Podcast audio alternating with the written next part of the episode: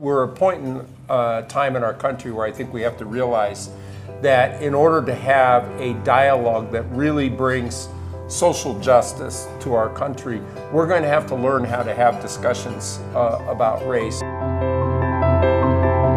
It's Aspen Ideas to Go. I'm Trisha Johnson. Jeff Raikes is a former senior staffer at Microsoft. Now he runs the Raikes Foundation, which works to build equitable learning environments and end homelessness. As a self professed privileged white man, he says the challenge of inequality in America can only be overcome if people start talking about race. Aspen Ideas to Go brings you compelling talks from onstage events held by the Aspen Institute. Today's discussion is from the Aspen Ideas Festival. Raikes grew up on a farm in a small Nebraska town and eventually left to attend Stanford. He jokes he's the beneficiary of the most significant affirmative action program in the world. Born to college educated parents in the United States, with white skin color, plus he's a man and heterosexual. I mean, I was on the up escalator. Later in college, he realized just how privileged he was, saying, quote, privilege is invisible to those who possess it. He says the playing field is unequal in terms of who benefits from opportunity, and that has to change. Colorblindness used to be considered a virtue. Talking about race was thought to be impolite.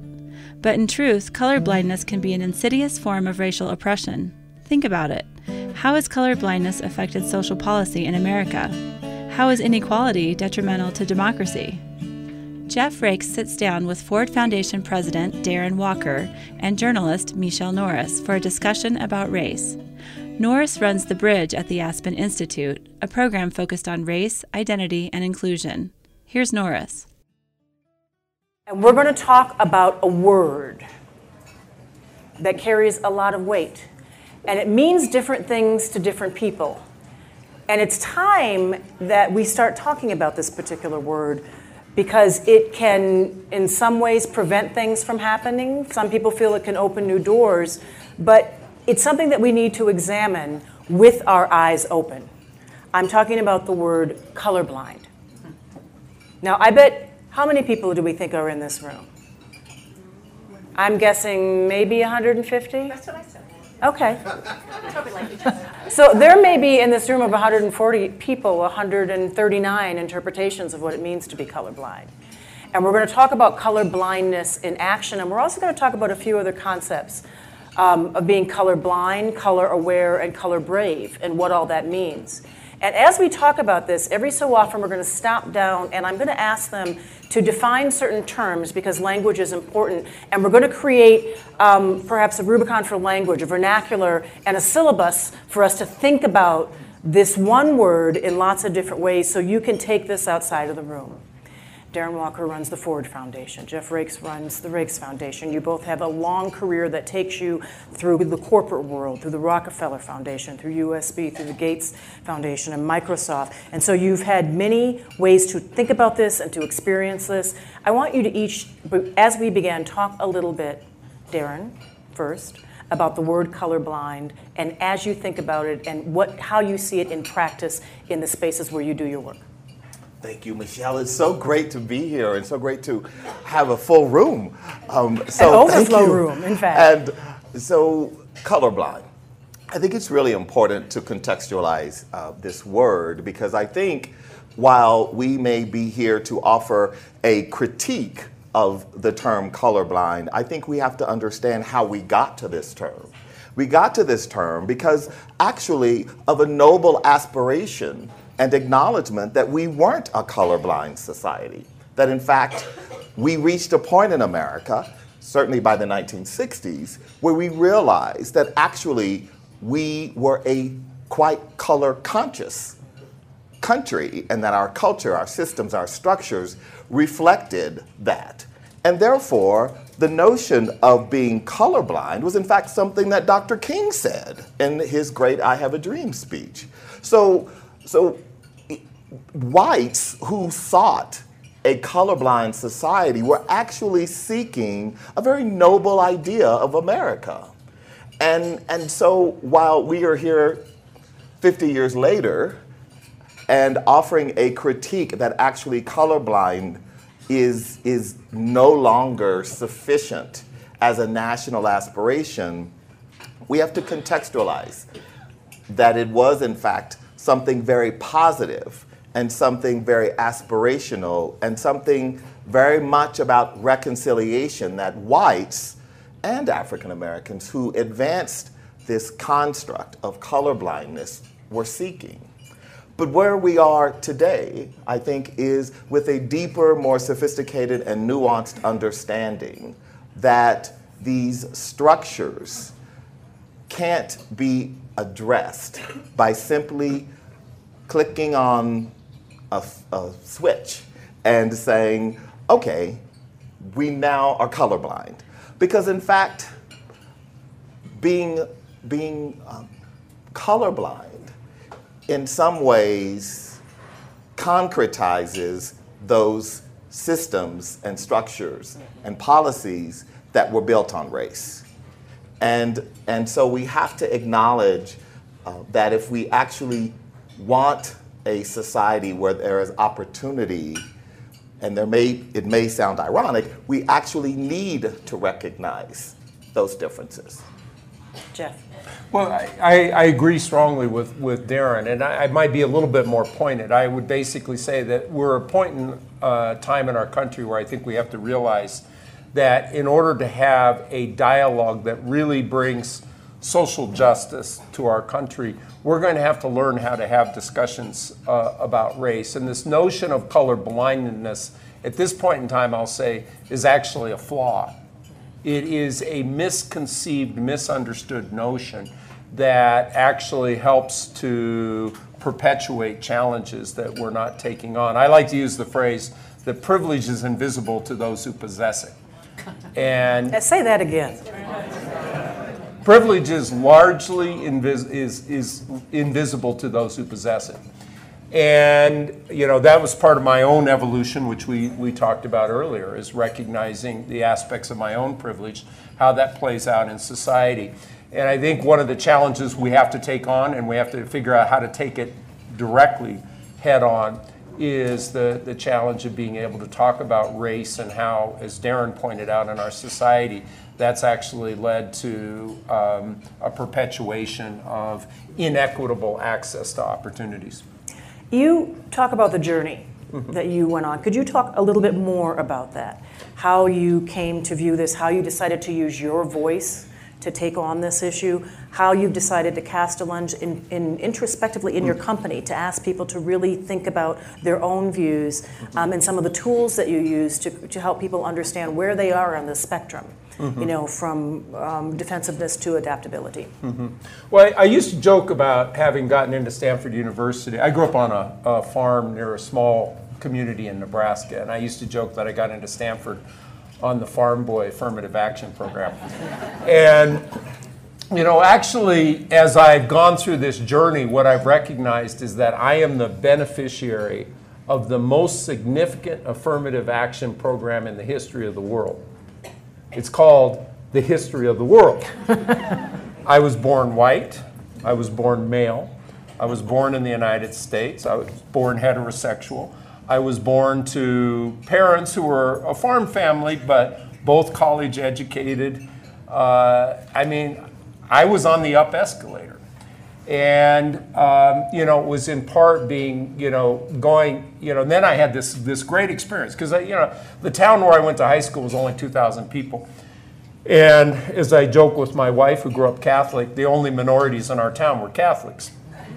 And uh, so I go off to Stanford University, where most non uh, Stanford, non California Stanford students have a California roommate. My roommate grew up 35 miles away. He was from Omaha, Nebraska.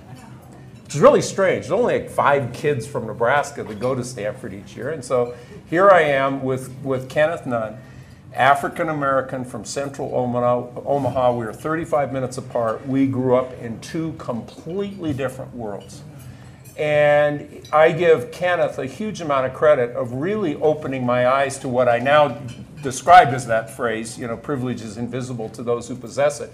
Because while I grew up in what I thought was a progressive, and they were a progressive family, but it was progressive in the sense of developing that sense of, of color blindness, that, that that was a value, that we honored the capability of all people regardless of, mm-hmm. of, of race. But, you know, I recognize that the environment that I grew in, you know, you know, was a very homogenous environment, and I did not have that sense of, of privilege until I really, really met Kenneth. And Kenneth got me connected very closely to the, the black community at Stanford. I was uh, part of the apartheid protests, which opened my eyes to social issues of social uh, And you justice. lived in the Umoja House. Pardon me? Yeah, in U- I, I, I lived in Ujamaa, Ujamaa. excuse me, let me get that right. Yeah, there's somebody here who knows. yeah, Nicole.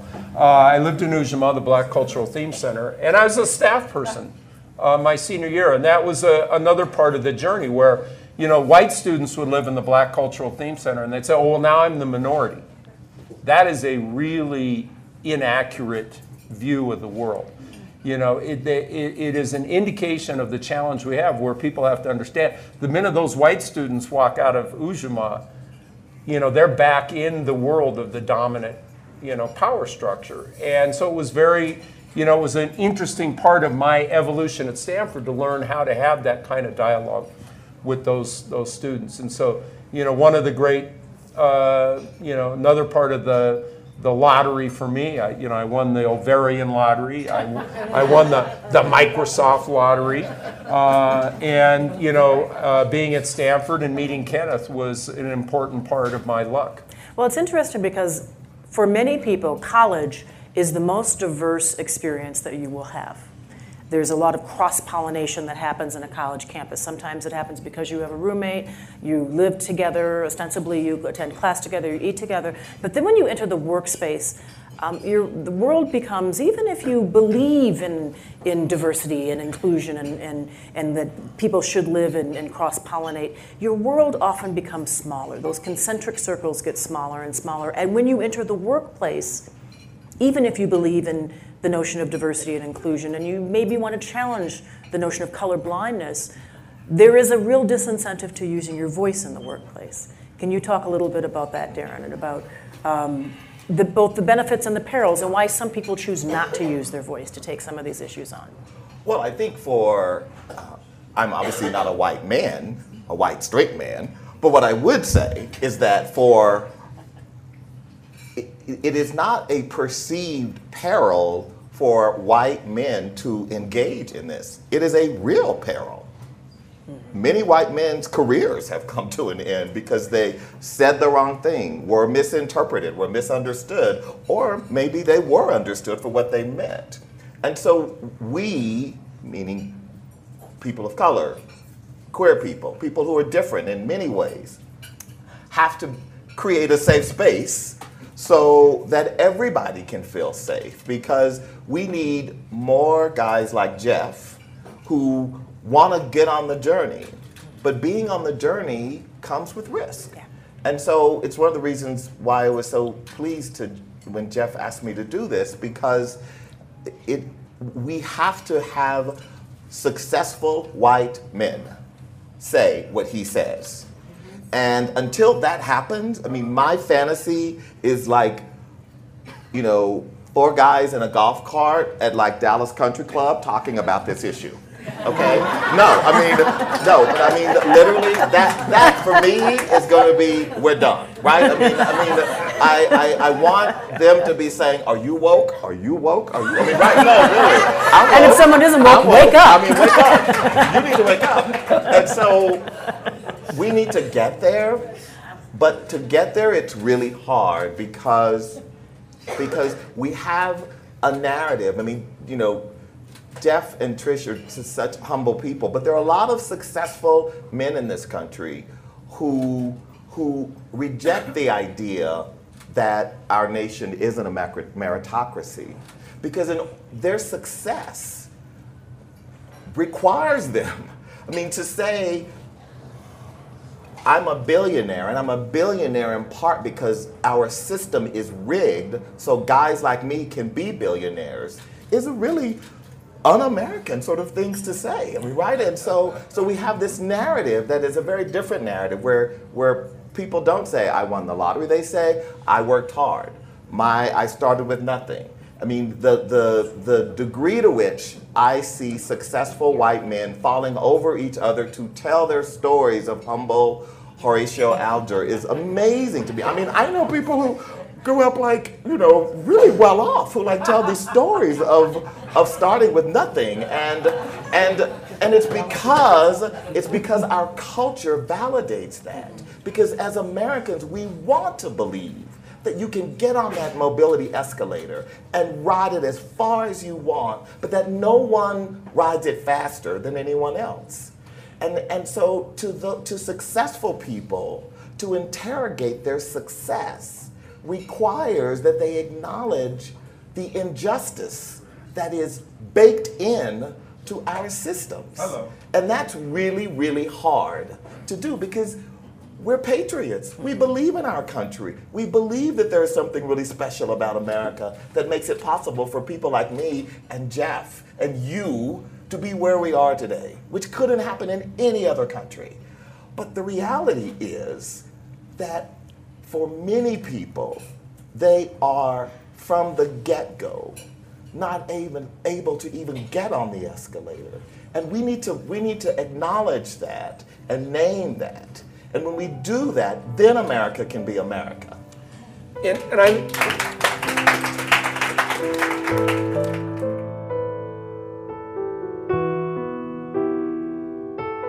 It's Aspen Ideas to Go. On the show today, philanthropists Darren Walker and Jeff Raikes talk about race, privilege, and inequality in America. This Black History Month, take a journey through the last 50 years of African American history. Our episode, What Would MLK Say About Today's America, features filmmaker and professor Henry Louis Gates Jr. speaking with Aspen Institute President Walter Isaacson. What would you tell Martin Luther King if he came back? And he'd say, Walter, what's happened since I've been gone? Mm-hmm. And you'd say, hey, Dr. King, you're looking good. You know, it's nice to see you again. a lot of stuff has happened that's going to blow your mind. Find the episode by searching Aspen Ideas to Go on your favorite podcast player. And if you listen on Apple Podcasts, be sure to review the show.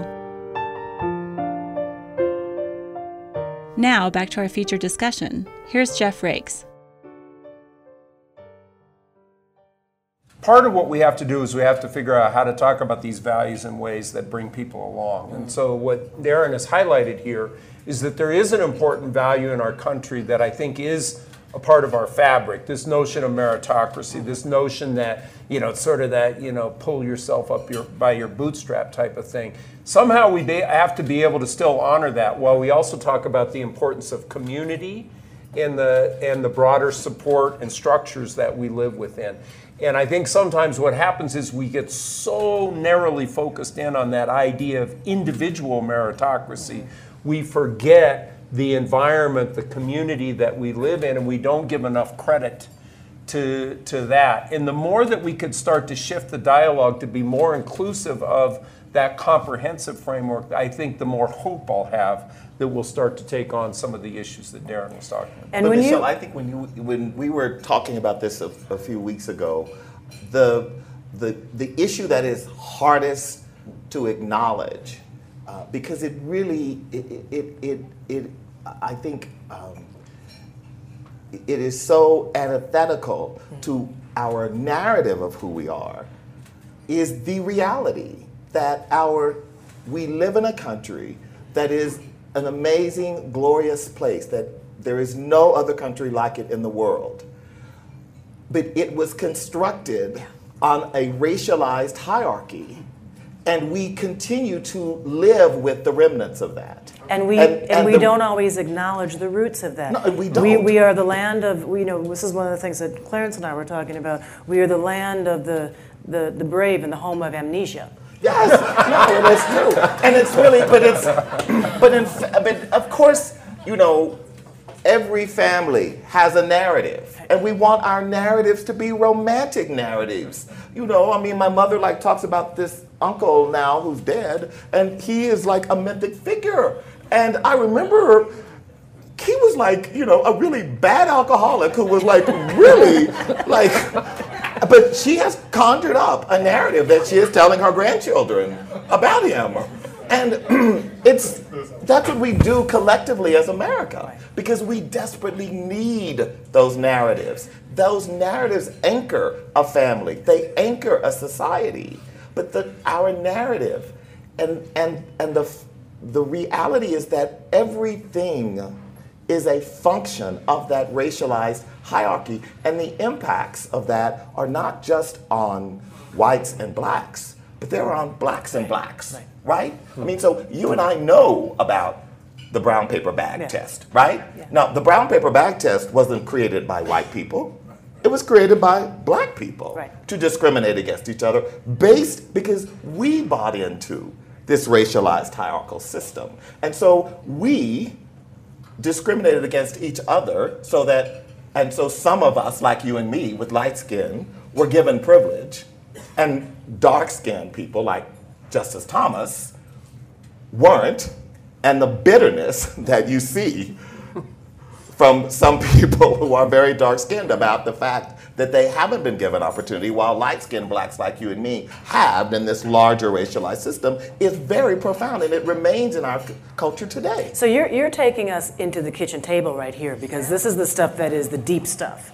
And in order to really understand a, a, a system that is based on a racialized hierarchy, you have to re- be able to really do some deep vein work. And to understand that, you have to have courage, you have to have will to stay at the table when things get difficult, and you have to figure out how to pull people along in a conversation that you know is going to create both vertigo and indigestion, and not necessarily in that order. And so, um, Jeff, you have done some of this work, and I want you to share some of the tools that you use um, to, to create a space within the Raikes Foundation. Mm-hmm um, to allow people to talk about this, to learn hard truths about themselves. Mm-hmm. You know, and I understand that when people would take some of the tests that they took, they'd pull away from the table and say that that couldn't possibly be me. How is sure. it that I, ha- I yeah. harbor these attitudes? Yeah. Um, and how you allow them to, to deal with that individually and then as an organization. Yeah. Well, you know, I, gen- I like to say that philanthropy is a journey. You know, what you, you know, your heart is drawn to issues, and then you hope what you do is you pair your mind with your heart so that you get greater impact. Uh, and you know, we would say that about Tricia and I would say that about our philanthropy in general, where we ended up on youth homelessness and and expanded learning, the quality of expanded learning, and the science of learning and development. But along the way, we started to get more and more aware uh, of a gap in our thinking in those areas. And in particular, you, you have this aspiration. You want all kids to have the opportunities. We, part of how we got started on science of learning and development was our oldest daughter really got bullied in middle school. And that creates a sense of, of lack of belonging that really undermines academic performance. We now know from the science of learning development that we can specifically articulate uh, that. So we got, we got onto that, that track and we realized gosh if we as parents really couldn't you know it's like we have means we're privileged we can support these kids how does the rest of the world handle this so that's how we got you know in that direction along the way we realized that that, that notion that we wanted to serve all kids was probably preventing us from succeeding no, that's counterintuitive. So it is. That. It's totally counterintuitive because you have this universal value and then what ends up happening is you think, okay, well, then the key thing is to make sure that everybody has equal opportunity to succeed. But in reality, given how our society is structured, you have to recognize that there is dramatic in- inequity in terms of the opportunity. And that led us to, to the work of John Powell and targeted universalism, which is now fundamental to our work at the, the Raikes Foundation. So, this is one of the areas where I'm going to stop you down for the syllabus. Yep. I need you to explain targeted universalism. Yeah, so targeted universalism basically is a strategy or an approach suggested by John Powell at the University of California, Berkeley, that says that the way to address these inequities in societies, you have to specifically target uh, populations that are marginalized or underserved. And that in the process of doing that, you will then create a more equitable society. And I'll add on to that that I think there are emergent properties that will probably improve the overall educational system. So let me let me just take a moment and explain. So let's say, for example, uh, you know, a universal strategy would to say, well, okay, let's we've got these school systems that are designed to support, you know, our kids, and we're going to set common core standards, which I actually think is a good thing.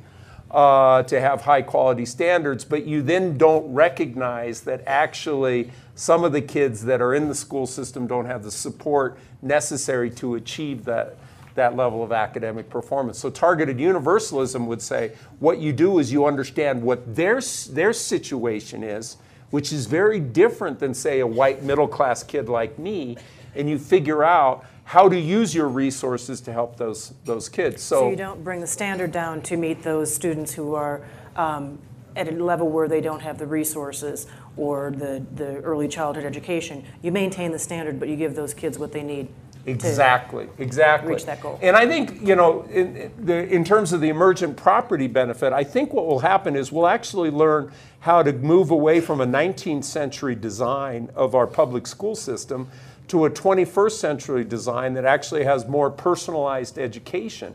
Uh, and I think that would be a real step forward that will benefit all kids.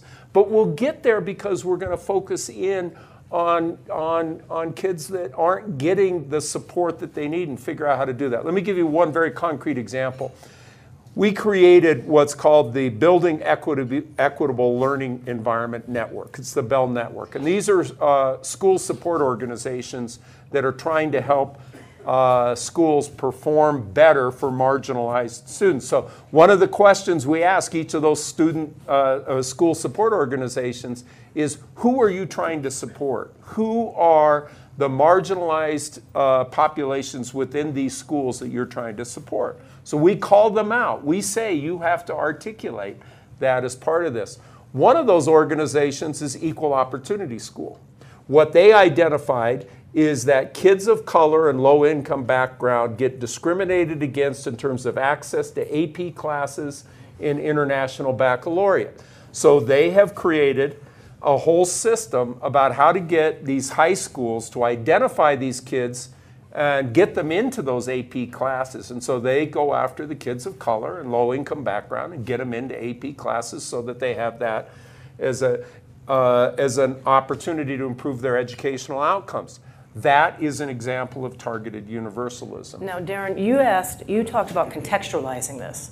So, if you're talking about adopting a strategy of targeted universalism in this moment, where there were a lot of Americans who, who feel that resources are heading toward those who perhaps are undeserving or have cut a line or feel like the world is moving past them, um, that can sometimes be a tough sell in a political environment. Um, I can make the argument for doing that, but I can also understand that there are those who would be reticent to make that argument for fear of angering a constituency that feels like they are being left behind in an economy where resources are going toward a constituency that doesn't look like them. Well, I think you know the good work that Raikes has done builds on. I mean, John is a John Powell is a brilliant uh, social scientist. I mean, but um, this is not a new idea. I mean, you know, targeted universalism. Um, so the context, the reality yeah. is, and the political reality is, it causes white backlash, mm. right? I mean, so and we know that, and so the question is, and it and it caused it in the '60s, it caused it in the '70s, right? And so now, during a period where there is far greater inequality than there was in the past, introducing uh, such an idea, I think, is desperately needed. It's courageous and it's bold, and it's very risky because we, for the first time in this country, have something that I actually do not think uh, our democracy has enough elasticity to absorb, and that is a generation of downwardly mobile white people.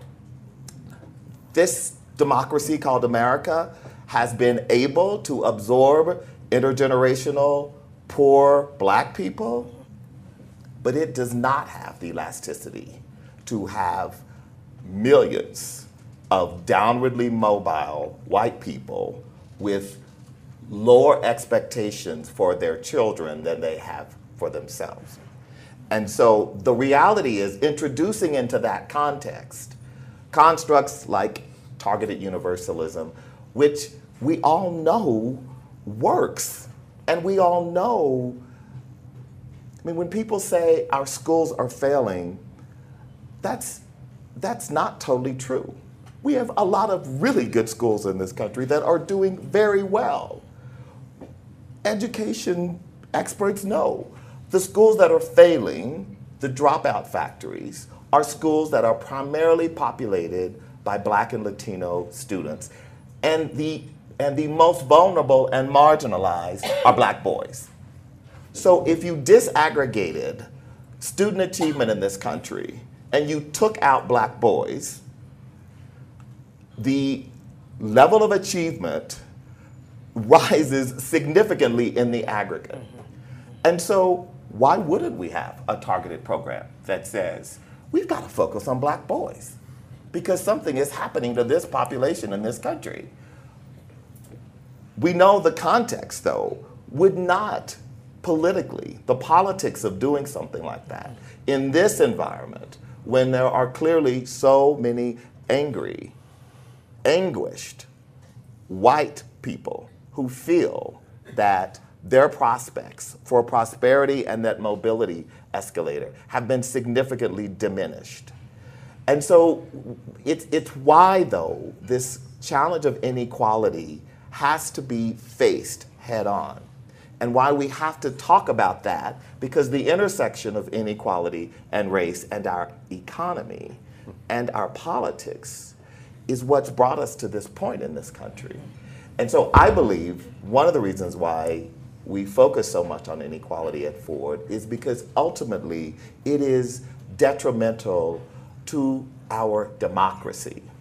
Because a democracy like the United States depends on the notions of hope and opportunity. And the greatest threat to the American democracy is not a pandemic or terrorism it's hopelessness. Because hopelessness will drive hopelessness will drive a people to do dangerous, crazy, irrational things that make no sense to people like us who have privilege and who are very hopeful. We're all very hopeful. We're hopeful because we don't have the problems that most Americans have. Right? I mean, I don't worry about the things that my mother I mean, worried about. You know, I mean, the lights aren't going to be turned off if I don't cash my check in time to pay the light bill on Friday. I mean, these are the things that most Americans worry about. And for those of us who live in our privileged, wonderful environs, this is all like, I mean, it's like craziness, right? I mean, we don't understand it. We're perplexed and confounded by it. But actually, it shouldn't come as a surprise.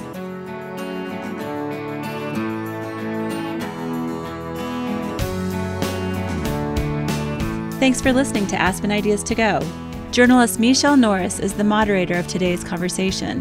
She runs The Bridge at the Aspen Institute, a program focused on race, identity, and inclusion.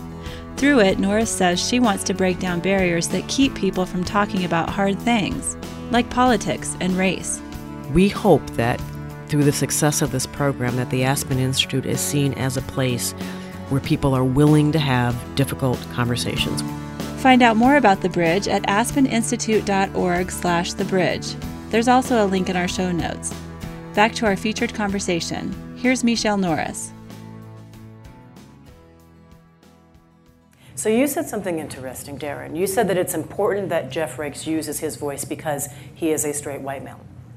Absolutely. I want you to explain why that's important, and then Jeff, I want you to respond by explaining how you have accepted that, because you've told me that you have accepted that, mm-hmm. and, and how you have decided to use that platform and your accepted privilege to talk about these issues. So, Darren, you're first. because I think I think um, you know Jeff is far more credible on this issue than I, right? I mean, I think the, I, I would like to think that you know other white men, when they hear me talk about race, will but I think hearing it from Jeff is far more credible because it's from a peer and it's from someone who is on their journey.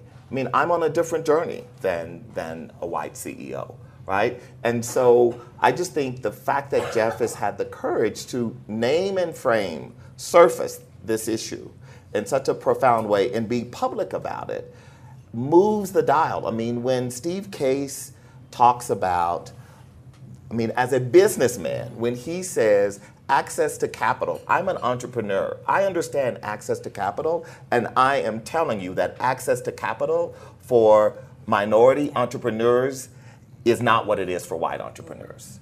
I mean, and so when a successful white entrepreneur says that, it is far more, uh, I think, impactful than my saying. Than the person who's knocking at the door saying, "Give me capital," because that voice is less likely to be heard. So you've accepted this, the privilege and the platform. Talk a little bit about how you use it and how you intend to use it. Well, first of all, the motivation is, is that we aspire to have real impact with our philanthropy. And we think that, and a lot of that has to do with uh, both Tricia and my sense of social social justice. And so we feel like if we don't actually dive in on these issues, we won't achieve that aspiration of having great impact with the, our philanthropy. On the other hand, it's it's you know it's challenging because you know I'm in a lot of settings where you know I feel a certain vulnerability. Darren sort of alluded this to this earlier when you're in a corporate environment and you you know you start to talk about race you know what's that going to do to your career you know? And i think it can work both in the way darren described and i also think it can work in the way that if you do speak up then people say oh, i you know i don't really know if i want that guy on the team because i you know i'm not I, we're colorblind. I don't you know that that guy's making that issue front and center and that's not really right because we're colorblind. And so you know you get into these these you know the you know i struggle with with how to how to take this on. In fact, at our, our foundation as a whole, you know, we're on a, a journey where uh, we've gone through diversity, equity, inclusion training, and we're now in a phase where we've uh, done both an organization and individual I, I DIs, intercultural development inventories, where we. So this is this is for the syllabus again. Totally, You should uh, just quickly say that again so people yeah, understand. intercultural development in inventory, where effectively it's assessment of our perceptions about our awareness and understanding and behaviors in multicultural or intercultural settings versus kind of testing what is our reality. And with, like you might expect, uh, each of us kind of think we're better than what we probably really are. And that is a quote unquote orientation gap. And and I'll just I'll be vulnerable here. I you know I do too have an orientation gap, and I know that it's described as minimization. What does that mean? It's very common in our society when you get into the discussion of race. You, want, you try and minimize the issue by talking about universal values, talking about our similarities, because after all, we're all human beings, so on and so forth. And I know, given my family upbringing, I grew up somewhat conflict averse, and so it's a weakness that I have that, you know, in a situation where there may be conflict, I want to try and minimize the conflict, and so I will tend to go to similarities and I'll tend to go to these universal values. And my coach, because I now have a coach on these issues, uh, basically, you know, said, you know, hey, you're doing okay, but here's what you got to think about. You know, in situations where the room is polarized, actually minimization or, or focus on universal values and similarities can be helpful because it can bring people together. The risk for me, the mistake that I will make, is that I won't take it to the next step because if you get people to start to have the dialogue, you got to have some uncom- you got to have some discomfort. You know, these are not comfortable settings. And you know, an example of this, I was talking to somebody who was a board member of a great uh, educational nonprofit, and he was really PO'd about a speaker that they had at the annual meeting. It was kind of, you know, power to the people, you know, so on and so forth. And so I find myself in these situations where I wish I was better at how to bring that person along on why there were people in that audience who were really into that dialogue so that he was more aware of what the value that that that, that conflict, that you know, discord actually could bring to the work of that nonprofit in terms I- of their education. I so appreciate your sharing your vulnerabilities, mm-hmm. you know, because these are things that people struggle with. And it's not easy. I mean, the system of racial hierarchy is not something that happened like the weather or the, you know, the mountains behind us. It's a human construct. Mm-hmm. And it took a lot of time to construct that, and it will take some time and some effort and some real tools Yeah. to deconstruct that. Yeah, and I, I want to add on one other, you know, discomfort I have or, uh, or issue, and it relates to what Darren was saying earlier, is when it comes to targeted universalism, you do have a mentality of it's a zero sum game on resources. And so I know that part of what I'm recommending is is not equal school financing. I'm recommending articulating finance, uh, you know, school funding in ways that are going to help these kids who need more support. And that is antithetical to people of my color in terms of the school resources. That's not going to be easy. I guarantee you, I don't know how to navigate that right now.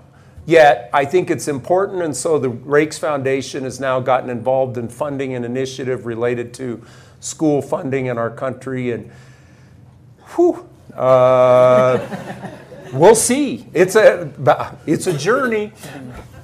We're going to bring the audience in in just a moment, but I want to um, speak to something that Darren said, just to use your anecdote and to stretch it just a little bit. Because if you're talking about diversity and inclusion and the notion of color blindness, if you are at an organization, you may feel that you are somewhat empowered just by having people of color in the room.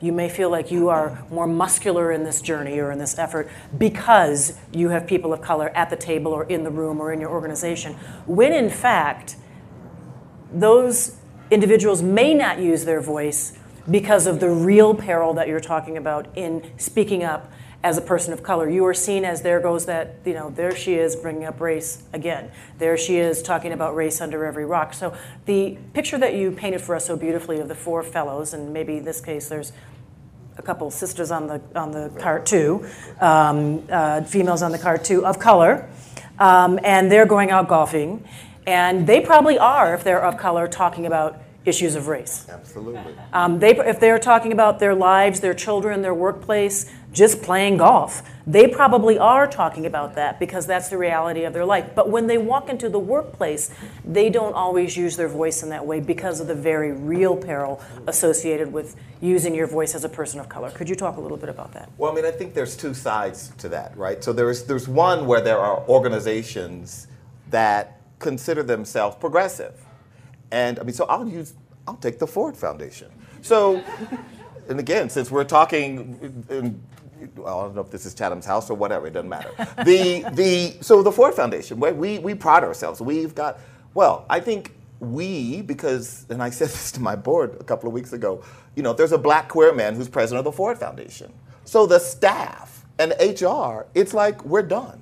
I mean, it's like it's like, and I said no, no, and I said to them, no, I said I said this to to um, to to my HR director, who will tell you. I, I mean, I said this. I said, you know, we have gotten really lazy in recruiting since I've been president.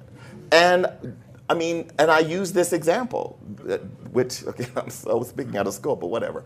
that, that you know, we we used to have when I came to Ford Foundation, there were five straight black program officers. There's not one left. Yeah. They've been replaced by black women, white women. uh, And so what happened?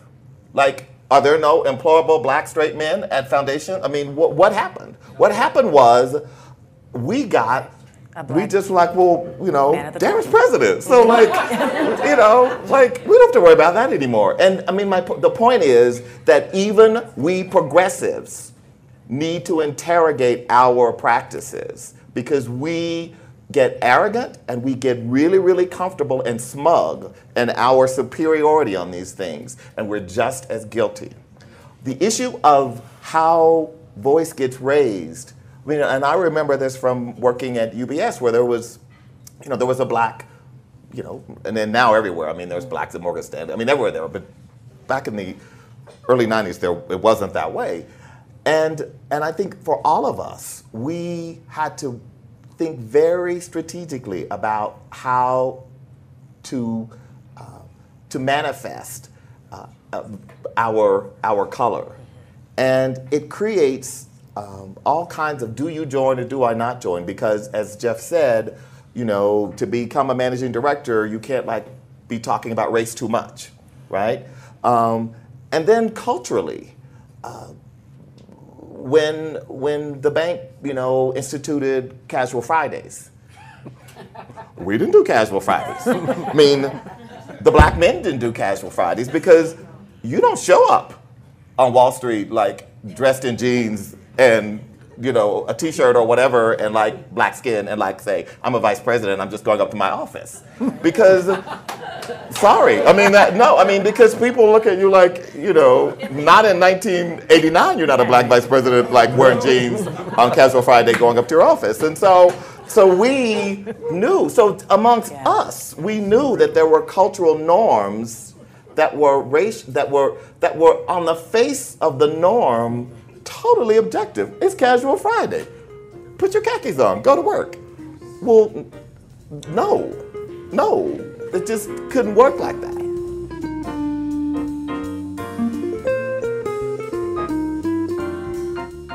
Today's discussion is from the Aspen Ideas Festival, a 10 day event held in the Colorado Rocky Mountains in late June. Learn more about the 2018 festival and its sister conference, Spotlight Health, on our website, aspenideas.org.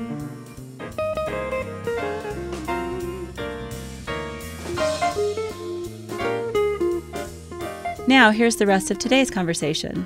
Michele Norris. Let's bring the audience into this discussion. We have a question right here. this is a, a probably a little bit difficult to answer, but one thing you didn't do is describe what color means, um, and that was really um, something that was very prominent to me when the Whitney opened the biennial, um, and I, I was chairman of the Whitney, and Darren might have seen this. The New Yorker, or actually a couple of articles were written about it's the first time that the biennial had curators of color. Now, the curators of color um, were uh, one was, and they were fabulous. This says nothing about them, but one was a woman, both very young, um, whose mother was South Korean, or is South Korean, and father was white man born here. The other curator of color was um, Chris Liu.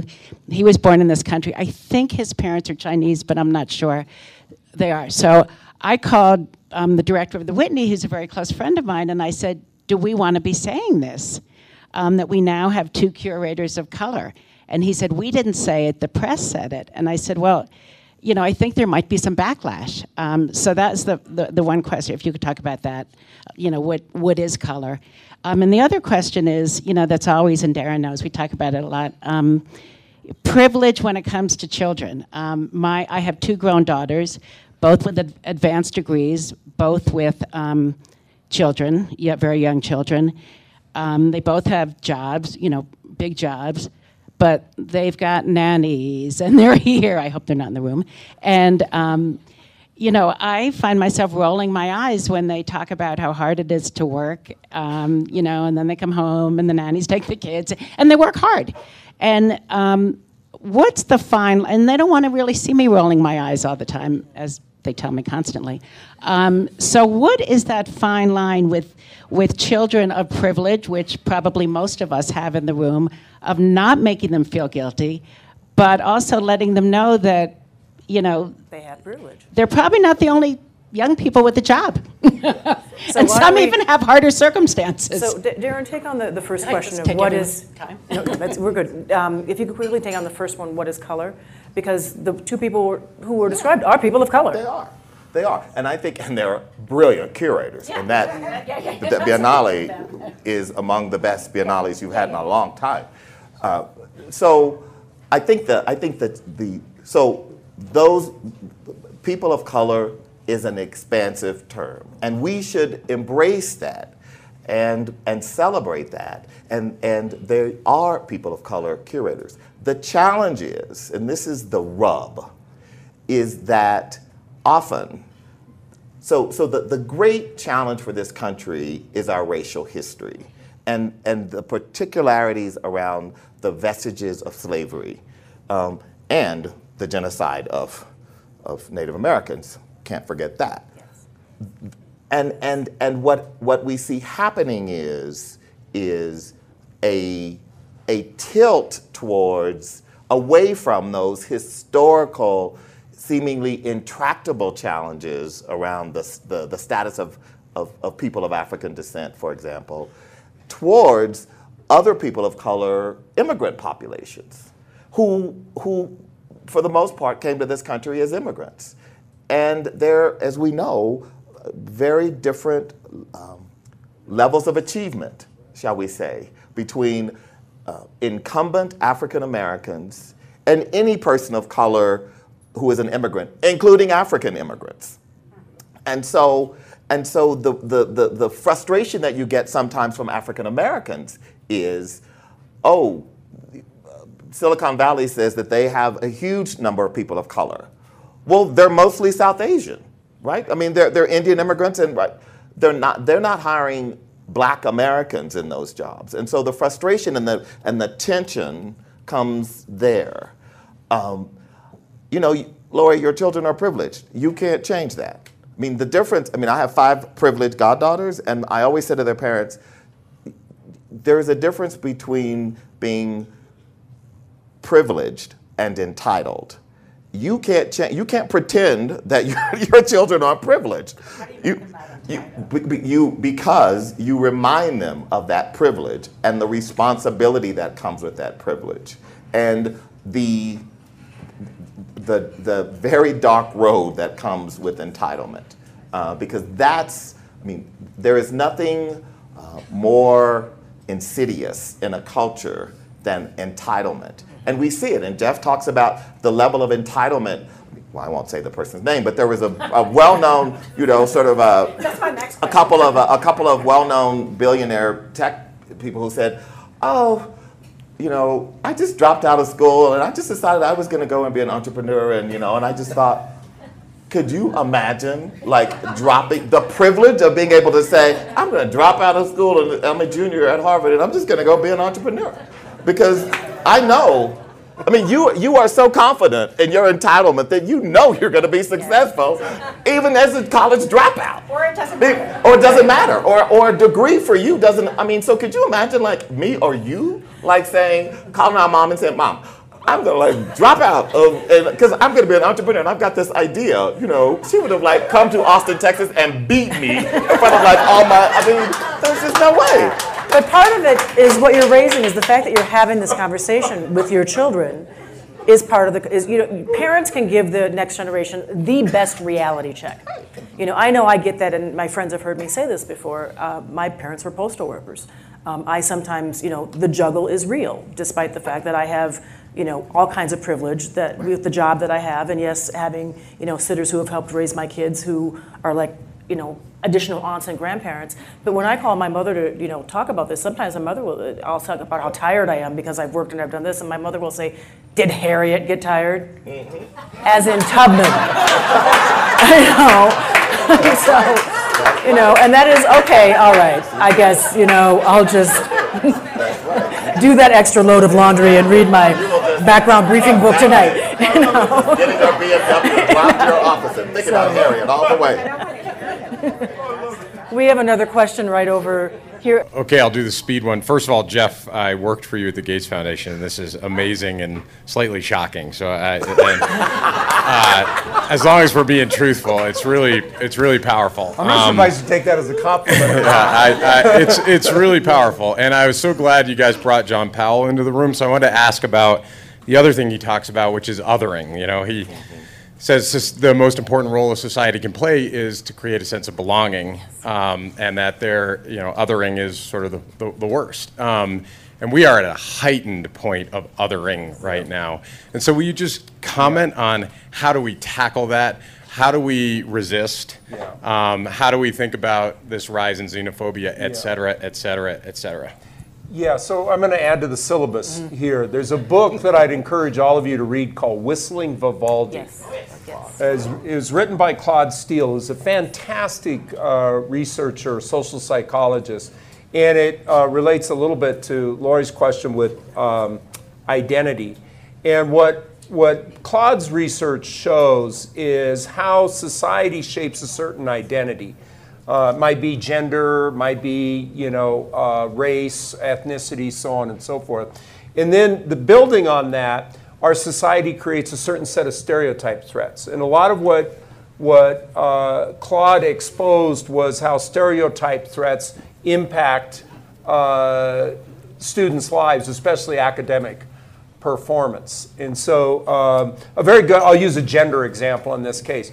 If you do a, a test of mathematical ability and you tell girls that this is just a test of your mathematical capability, they'll perform at one level. Uh, if you tell them that it's a test of their mathematical ability as compared to male math students, they'll perform lower. Or just even have a checkbox on gender.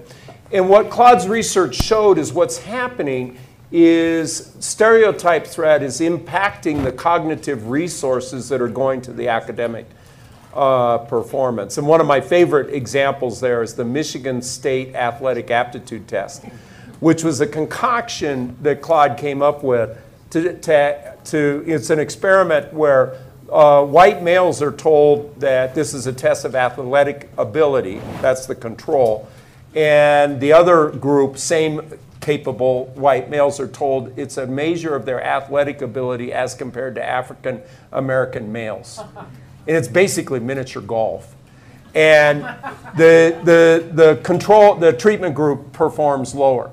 So it shows that even you know whites can have a certain stereotype threat, and I like to use that as an example because I think too often, as being a part of the privileged class, we do not understand these issues of identity and stereotype threat. It's a long way of saying that one of the most important mindsets for kids to succeed is social belonging or academic belonging. You have to believe that you belong in an academic environment so that your cognitive resources going to your academic performance. And when we have leadership in our country that is othering people on the basis of their color, on the basis of their immigration status, on the basis of their religion, we are creating stereotype threats that is undermining the performance of those students in our, our country. And I think it's awful.